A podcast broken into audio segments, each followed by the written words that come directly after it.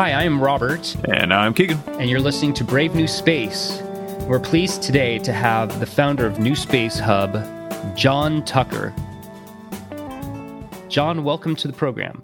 Thank you for having me. Appreciate being here. Excellent. So we're here. Uh, I think we're all here in Southern California, and we're dealing with a bit of a, a new reality right now. And when this airs, hopefully, um, some things will hopefully dissipate and be will have uh, will be behind us. Hopefully, um, when this airs. So hopefully you're well and healthy. So John, first tell us tell us a bit about um, why you started the New Space Hub and what it is exactly for many of those who won't know what it is. I started New Space Hub as a like a shared Google spreadsheet about three three and a half years ago, really to start capturing what was going on in the space industry around the world. So the startup companies that most people were hearing about uh, even at the time, were, were the big names coming out of the US. But I was aware that there were a lot of other companies and products and services for the space industry that were popping up in other countries. And, and uh, space entrepreneurship was really getting underway around the world broadly. So I wanted to, to put together a database to, to start tracking all of this stuff, to start showing people what is out there and since that time, it's it's kind of grown to be really, really large database of space companies, products and services, organizations in countries around the world. And that's kind of why we call it New Space Hub. It's it's it's sort of the the hub for new space activity globally. Entrepreneurs have uh, used it for for inspiration and and reaching out to other entrepreneurs, being able to to find services that they could tap into themselves. Uh, business professionals have used it for market research and insight, and investors have have used the database to uh, to to see how the space financing has has uh, started to what that financial landscape looks like around the world, where this the money in the space industry is going. And this is a really important service that is really difficult to find in the space industry right now. I mean, if you want to learn about a space startup, typically you've got to go digging around, you know, sifting through TechCrunch or Crunchbase and trying to find one company in a haystack of millions of others broken up across a ton of different sectors. There are very few one-stop shops to look at the space industry at a glance.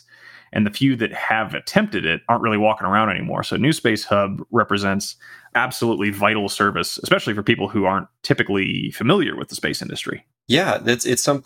It, you mentioned Crunchbase, and that's kind of what I I didn't really know where this was going when I first started it. It was just a shared Google spreadsheet, but over time it became pretty clear that the space industry needed something like a Crunchbase, but just dedicated to the space industry. Absolutely.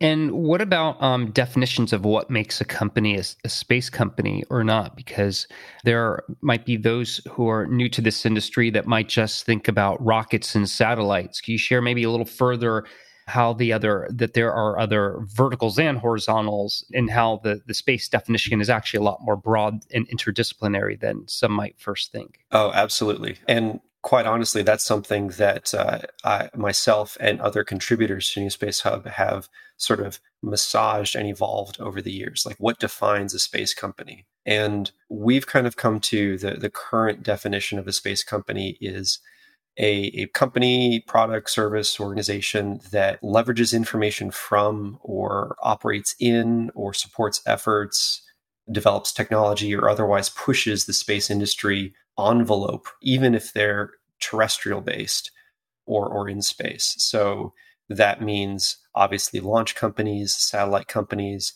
industry advocate groups, experiments or programs that universities are putting on, one thing that we've definitely made an effort to steer clear from are the aerospace companies that are quite clearly like quadcopters or recreational drone companies. While those are aerospace, we don't consider those space space. The, the companies in the database are primarily B2B uh, or B2C, and the intent is to bring to light a lot of companies that are bridging the gap between what space technology does. So you don't have to be building satellites or building rockets to be a space company. If you're taking data from a space company, turning that into something that a terrestrial industry could use, and you're kind of bridging that gap, then certainly we consider you a space company. A good example would be some space startups specifically around agriculture and farming. They're taking satellite imagery data, parsing it, and delivering over a phone app specifically to help farmers. Um, and we consider those space companies because they leverage that space data. It's probably about time that there's more bifurcation of the industry, although they can influence each other in terms of aero and space. There's so many many more differences. Back in the 60s, you could have easily claimed that the computer industry was part of the space industry because that was where the bulk of all microchip development was going towards. Yep. So, yeah, it's going to be it's going to be interesting in the next few years of you know what companies we start to consider to be space companies and what companies that, you know, we could only ever think of as space companies that might, you know, start to establish their own, you know, separate ecosystem. But John, there was one service you all provide that I think is extremely important that we didn't really get a chance to touch touch on all that much. And that was you mentioned that your database also provides uh, resources to connect with university projects as well. Is that correct? Yes. Um, university student space organizations or projects that universities are partnering with other universities or other space agencies to, to put on, we, we have captured in the database as well. Well, to our listeners who are a little bit unfamiliar with this aspect of the space industry, NASA puts on a program every year called the uh, SSTR program or STTR program, sorry, which is a technology t- transfer grant that is primarily aimed at developing and fostering research into space technologies that NASA has partly developed, but they lean really hard on companies that are able to form partnerships with universities. So, this element of New Space Hub, providing access to university projects, is a great opportunity for startups to reach out and expand their intellectual infrastructure, if you will, and be able to take advantage of these grant opportunities that they would have a harder time getting as purely private entities. So this is a, I think, a hugely important uh, element of what you're doing that is extremely underserved in the marketplace right now. Yeah, that, that's something that um, university researchers and students have even uh, told me and, and other members of New Space Hub that, that they find really valuable in the database. And to investors and, and space entrepreneurs out there, they certainly may not know of just all of the technology transfer opportunities that are available from space agencies, not just NASA, but, but even the European Space Agency, the Japanese Space Agency. There are opportunities out there that, that you might not realize where you could leverage a lot of research and development that's already happened for whatever your endeavor might be. What about other areas outside of the US? Because I meet a lot of um, builders and entrepreneurs outside of the US who are, are really, I mean, they've got great ideas about the space industry. They want to be involved, but they're living, you know, they don't have, they're not as fortunate to live in a technology hub, let alone in the United States or maybe even Europe. Have you seen emerging interest in some of these, you know, lesser popular areas for space? And any thoughts on kind of um, how these sort of micro they might be micro for now can maybe emerge you know it might be parts of africa i could think of uh, south america maybe southeast asia. Yeah we've certainly seen and, and, been excited about these space efforts that have grown in regions that you might not have expected.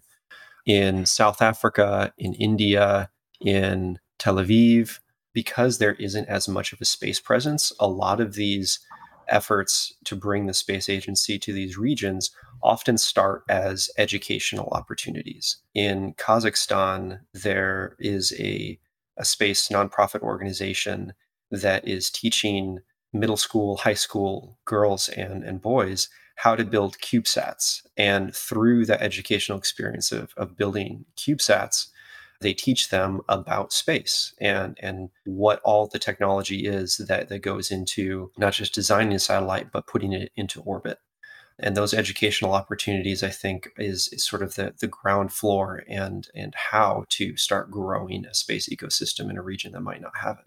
Are you noticing when you when some of these companies are are um, they're being populated within the database have you looked at some to try to see if there is um, kind of differences in terms of the flavor? Do they have a different flavor? Like does a does a Singaporean company can you tell that it has almost a different flavor versus a highly you know revenue or VC funded focus effort that you might see out of uh, the U.S.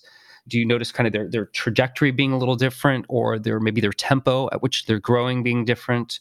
Or their needs if they are sharing any of this because it might be opaque? I think the flavor depends less on the region and more about how whatever the effort is uh, gains funding. And, and I guess to an extent, the, the region based off of the geographic or, or country specific uh, rules and regulations. Some countries definitely support entrepreneurs and, and are very, very open to that. Singapore is, is one of them. And you see a good amount of space startups or uh, space entrepreneurs in Singapore kind of for that reason. In India, it's much more difficult to have a space startup specifically, but there are some some great ones coming out of India. But a, a huge uh, sort of uh, hurdle for those space startups is the government regulation around space companies. Uh, if you want a space startup, you basically need to work directly with the Indian Space Agency from from what I've seen. And if you don't have those contracts, it's it's really really hard to uh, to get off the ground. But it's not impossible. Is there uh, an attempt to try to find countries that have the right kind of overlap between the amount of available investor capital and also the amount of manufacturing and intellectual infrastructure in place to take advantage of said investor capital? Because when we think of Singapore, very very brilliant country uh, obviously more investor capital than they know what to do with but they also don't exactly have a whole lot of available land from one day to the next to stand up the kind of manufacturing capacity needed for space. Do, do you see any countries trying to that are in that position trying to find any workarounds? How do you kind of judge where this the most viable emerging space ecosystems are coming from? With these these companies that I've seen, if it's difficult in the region, they often try to have sort of a home base there, but another office in another region to help gain uh, international financing and, and funding and and support from other people kind of outside the country to to influence the regulations or the policymakers uh, in the region. Out of curiosity, where's the bulk of that uh, actually occur? Uh, honestly, I think it's still here in the United States. You look at uh, companies like Rocket Lab; they launch out in New Zealand, and it's a pretty good strategic launch site. But their headquarters, primarily for investment purposes, is is here in the United States, and they're banking heavily on uh, contracts from the U.S. government, uh, and you know they built a launch pad on the East Coast. So it's not Im- impossible, but still a large, large bulk of space investment does come from the United States, and space entrepreneurs try and get a foothold in that as as quickly as possible. Are there any other players you seeing uh, kind of getting in a position where they might be able to stand a little bit more on their own two feet? I mean, Rocket Lab does do a little bit of launching uh, from their neck of the woods, and I believe I've heard them talking about trying to do more work in Australia. Yes, uh, with the very new and very recent Australian space agency that was what a year, year and a half ago that that became official. There seems to be a lot more opportunities and willingness for from the uh, Australian government to to help space entrepreneurs provide you know grants and uh, funding programs that sort of thing. So the the growth of the Australian space industry, I think, is going to pick up speed over over the next decade. And uh, there are investment syndicates and and groups in Australia that, that are trying to to make that happen. There's one run by uh, Troy McCann, the Moonshot Space Group, that that he is the the founder and creator of, that is trying to to bring more uh, light and focus on on the Australian space industry if you're a European space startup, your options are, you know, considerably more limited because you basically, if you're going to do anything in space in Europe, you either have to have a partner in the United States or you have to go through France. Do you uh, see that holding true?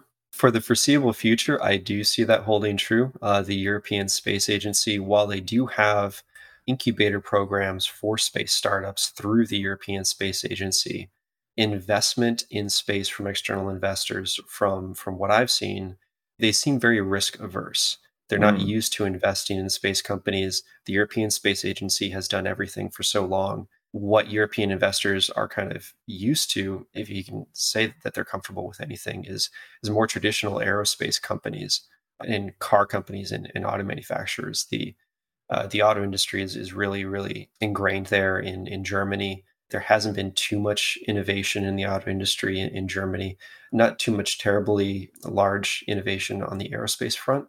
but they do have that aerospace valley in France that is sort of like this hub of of aerospace and to some extent uh, space entrepreneurship and incubation. But it still seems to be very centralized. And from from what I've seen, there is a growing movement, uh, like like pockets of of uh, investors that kind of want to get into the space industry and want to put more money towards that in Europe.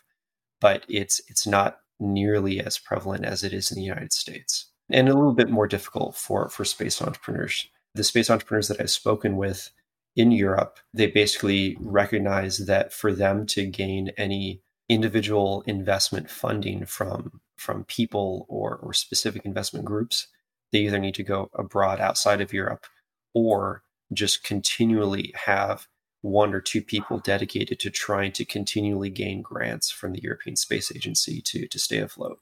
Again, uh, I'm not. A, we're not uh, looking for you to be the oracle here, but do you see any any kind of uh, pushback from the business community to try to improve Europe's ability to be more entrepreneurial for at least the space industry? I hope that there's a an effort to to try and and open that up to be more more open and and amenable. I don't know. That's something that I would certainly like to see, but it's it's hard for me to to predict the future there. Right. And with the European Union, you're also dealing with the fact that a single country's economic policy might not necessarily, you know, no matter how in line it might be with the rest of the industry, it still has to go through the European Union's uh, economic policy. Correct. And and recently, uh, the European Space Agency has said that they are developing a reusable booster. And honestly, it looks quite similar to the SpaceX design. But there's been a lot of criticism for that because this is a government entity that is trying to do this development. And uh, versus a commercial company that the European Space Agency is then funding. They're trying to do it themselves. Well, that was actually a proposal, uh, I believe, that Buzz Aldrin had uh, back in the day for how to, to, create kind of a second class of space shuttle or something to that effect that could be a cheap, reusable booster operated by the U.S. government and leased to the private sector. So it's not a wholly illegitimate uh, strategy going forward, especially if uh, this level of centralization inside the European economy is something they're not making any serious plans to change anytime soon it's a fundamental cultural difference that I think we have to also recognize. You know, uh, I will probably contend Europe is it's no longer really a civilization; it's a culture, and they have a culture where you know you can you can come out of jo- college, you can still get a job, and you can have that for life. It's very difficult to sort of be uh, furloughed, fired from that job. There's uh, you know you might make less than somebody in say a place like the united states or maybe canada but you're uh, you know you're, you're, there's a social there's a social contract and in you know that's probably why we're not seeing as many US investors who will invest in, in those European companies because many investors are geographically bound many times. They want to be able to at least take a two, three hour plane flight, be able to kick the tires on something. Not impossible to get those deals done but um, there's just a, still a more robust investor friendly way of doing things here in the US. You know, you have a startup, you set up a Delaware C Corp, you can you can kind of quickly at least optically on paper, hit all the right check boxes that a that an investor doesn't necessarily have to worry about whether they're just comparing is this a good investment deal, whether or not it's space focused or not.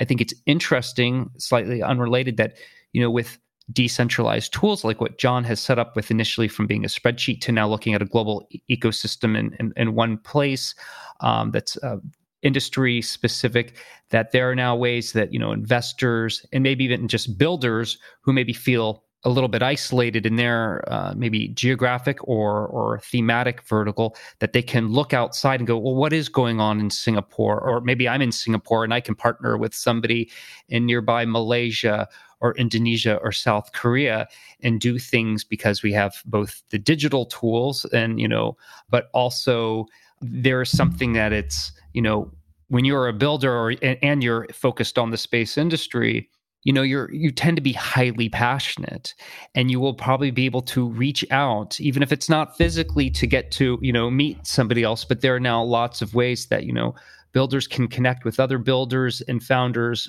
to get the resources that they need. It's it's it's maybe just a slightly different way of what maybe we're traditionally used to operating and say here in the us yeah i, I would certainly agree with that. It, it's it is a bit of a cultural difference.